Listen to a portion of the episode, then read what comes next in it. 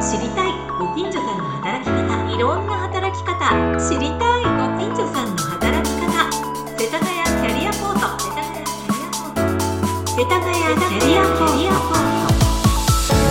トこんにちは。世田谷キャリアポートパーソナリティの勝木陽子です。さあ、今回から始まりましたこの世田谷キャリアポート、略してセタキャリ。まずは私、勝木陽子の自己紹介をさせていただきたいと思います。えー私はフリーアナウンサーをしていまして、主にラジオのフィールドで仕事をしています。えーインタビュアーが得意で、このポッドキャストを配信してくれている声ラボさんでも3つの番組のインタビュアーをしているところなんですね。よかったらチェックして聞いてくださいね。そして今まででですね、だいたいそうですね、1万人ぐらいの方ですかね、インタビューをさせていただきました。その中にはノーベル賞の受賞者とか、それから作家の方、プロスポーツ選手、そしてラジオがフィールドだったりするので、アーティストの方ですね、ミュージシャンの方々、え有名、無名を問わず、本当にたくさんの方にインタビューをさせていただきました。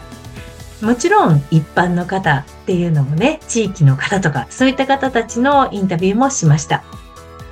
まあ、とにかくね、あの、自分のこう想像を超える世界の人たちのお話を聞くのはとても楽しいです。まあなんか趣味としてはね、結構こう、いわゆる、なんて言うんですかね、オタクの人の話を聞くのはね、もう趣味でも楽しいです。あまりにも私が一生懸命ね、え、それでこれはどういうことなんですかとか、あの、もう、すごく深掘って聞いていくので、もうその相手の方はお話が止まらなくなってしまってね、あの、すごく聞いてもらえて楽しいって言ってくれることもあるぐらいです。ですごくね、印象に残っている人は誰かっていうとね、そうですね。あのまあもうちょっとお亡くなりになってしまったんですけれども、有名なお医者さん、大変な高齢な方だったんですけれども、その方にインタビューした時は、すごかったですね。その方の病院にあの伺ってインタビューだったんですが、私の前にもインタビューや取材の方たちが、まあ、カメラクルーとか、こう、クルーごとにこう、すごくたくさん待っておられて、で、私が終わって出て行った後でも、たくさんの方が待っていらっしゃいました。まあ、その日は多分インタビューデーだったんでしょうね。で、その方はですね、本当にもう頭脳明晰なのはまあもちろんのことなんですが、ちょっとあの病院の入り口に素敵な絵が飾ってあったので、あ、先生あの絵とっても素敵な絵ですねっていう話をしたら、その絵を描いた画家のお話も本当にたくさんのエピソードを話してくださって、その専門の知識だけじゃなくて教養のある人っていうのは、まあ、こういう方を言うんだなーっていうふうに思った覚えがあります。またこれね、すごく、まあ、こう、たくさんの方にインタビューをされた方はよくわかると思うんですが、まあ、とにかくこう、実るほど神戸を垂れる稲穂かなっていうぐらい、地位が高い方の方が、って言ったらおかしいのかな。あの、地位が高い方ってすごく、あの、偉そうにして来られるとか、それから偉そうに話すのかなと思っていたら、全然そんなことはなくて、本当に気さくで、え知識も豊富で人を楽しませる能力っていうのも、もうびっくりするぐらい終わりで、いろいろと勉強になりました。なので私はインタビューの仕事が本当に大好きです。さて、そんな私が始めるこの世田谷キャリアポート、どんな番組かなっていうふうに、えー思ってらっしゃる方もいるのではないかなと思うんですが、これ、ズバリもう、いろんな働き方があるんだよっていうことをお伝えしていきたいなと思います。私が皆様にお伝えするというよりは、私もインタビューして学びながら皆様と共に考えていきたいなと思ってます。今まあ世の中は働き方改革とかね、えーそういう言葉が、えーあちらこちらで聞かれるようになって、様々な働き方っていうのが提案されています。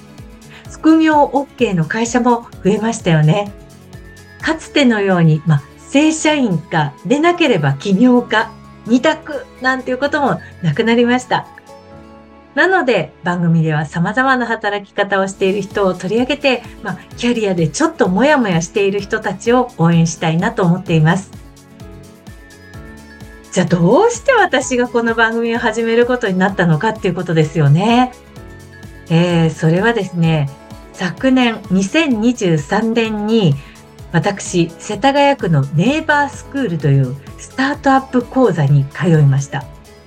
で、これは起業を考えている人たちが集まって3ヶ月ほどの講座に通い、メンターとともに自分、えー、自分が考えている事業をこう練り上げていくっていう講座なんですね。ラストはこう、ピッチで大盛り上がりで締めくくって、もう本当に楽しい3ヶ月間だったんです。で、この時に20代からそうですね、50代、60代ぐらいまでですかね、およそ20人ほどの方が集まったんですが、この世田谷区に在住在勤の20代から60代の男女20人っていうだけで、まあ、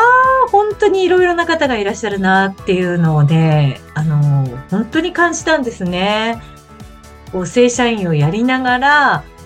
副業として起業した方とか、で副業一切禁止だからこうどういった形でこうこの自分が温めているものを始めたらいいのかって悩む方とかそれからもちろん仕事をきっぱりやめて新しく自分のやりたいことを始めた人とかそれから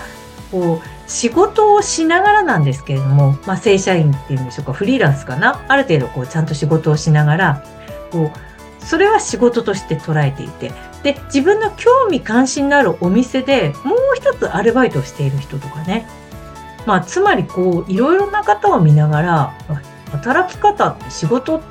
もっともっと自分の生活や好みに合わせて変えていっていいんだってことを改めて感じました。でよくよくね考えてみると私も忘れていたんですけれども、まあ、かなり前のことなんで正社員1年目の時ですねまあこれもう時効だから言ってもいいのかなと思うんですが、まあその時、まあ正社員1年目で仕事が、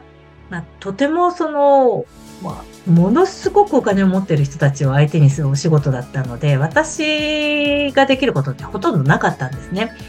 これは本当仕事の性質上しょうがなかったんですが、まあつまり私はあの、まあ、簡単に言うとまあ、まあ、ボーリング。まあ、まあ退屈、つまんない。感じだった、だったわけなんです。で、その時に、まあどうでしょう？皆さんそういう仕事だったらどうされますかね？まあ辞めるっていうのが一番簡単かな。で、辞めるっていう、まあ、選択もあったんですが、とか、それからまあそうですね。休みの日は趣味に没頭するっていうやり方もありますよね。で、実は私その時に何をしたかっていうと、息抜きにファミレスで深夜のバイトをしていました。はい。これ自分思い出して本当に唖然としたんですけれども、えー、もちろんその時副業、副業 OK な時代じゃなかったですよ。ただね、やっぱりね、あの、忙しくて必要とされていて、そして、あの、同年代の、えー、お友達もできる、そのアルバイト仲間もできて、ものすごく楽しかったんですね。でそれがあるからこそ私はその正社員の仕事も頑張れたっていう状態だったんです。なのであこういう風な自由な働き方もう随分前に私はやっていたんだなっていうねあのそんなことも思い出したりしました。まあ、ちょっと付け加えますとその正社員時代にあまりにもその、まあ、やることがないっていうねあのかわいそうな正社員の新入社員の私を見たその時の一番偉かった部長さんが自社で行うファッションショーの司会をやらないかって誘ってくださったんですよ。でその司会のこうお仕事があまりにも楽しすぎて、え会社を辞めてアナウンサーの世界に入ったっていうことなんです。まあもちろんこのアナウンサーの世界に入るっていうのもすごく大変だったので、まあその話はまたいつかね、何かの機会にしたいかなとは思うんですけれども、あの、ですので今でもその会社には大変感謝しております。なんか散々なその会社、あの、私には散々な扱いをされた感じではありますけれども、本当に感謝してますし、あの、まあ、えー、その会社を見かけたら私は必ずそこに入ってあの何かあの買ったりするようにしております。はい。何の罪滅ぼしにもなってないかと思いますが。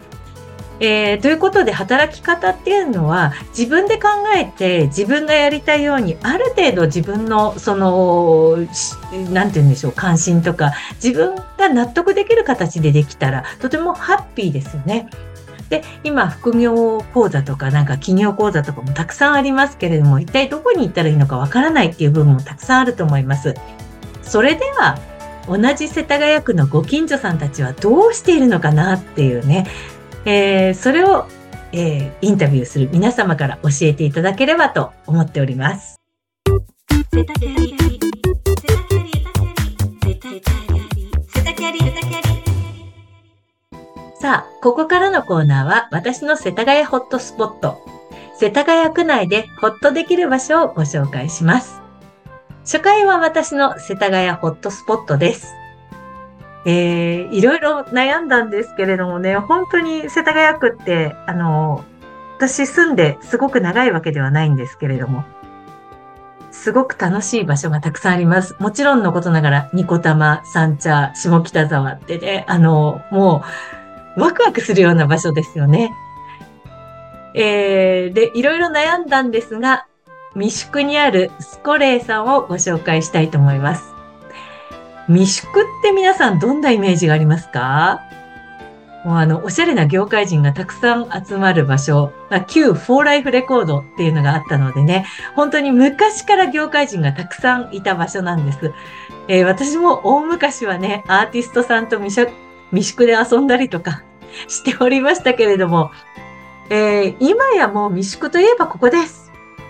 スコレー、ネイバースクールの同期の男の子が会社を辞めて作った場所なんですが、コンセプトは手間暇が豊かさを作るということなんですね。自分の時間を大切にする人のために、まあ、コーヒー豆。これ、あれですね、もうなんか買えばもうすぐ100円、100円そこらで買えるコーヒーっていうのも自分で豆を選んで、それでこう自分で引いて、で、コポコポコポコポってあの音も素晴らしいですよね。で、ああいう形でゆったりとした時間にゆったりと自分の入れたコーヒーを飲むっていう、こういったことがすごい素敵だなっていうこと。だから、手間暇かけるのは供給、ん？供給側ですね。その供給する側が手間暇かけて作ったものです。じゃなくて、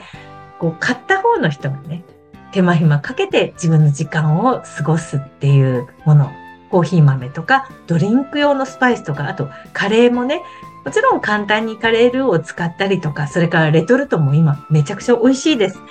そうじゃなくて、自分でこうスパイスを使って、なんかゆっくり自分の時間を大切にしながら作っていく、えー、そんなようなコンセプトでお店をやってらっしゃいます。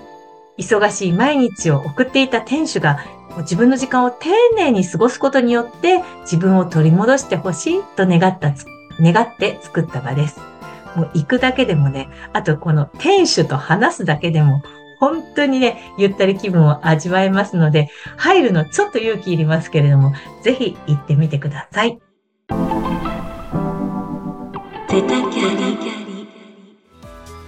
番組はインスタグラムやノートでも発信しますので、ぜひこちらもチェックしてくださいね。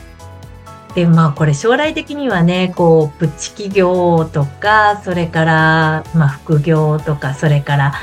なんだろ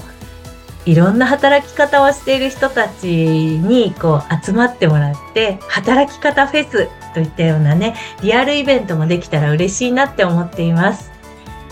世田谷区を飛び出して他の地域でもこういった配信をしたいなと思ってますので気になる方はぜひメッセージをください。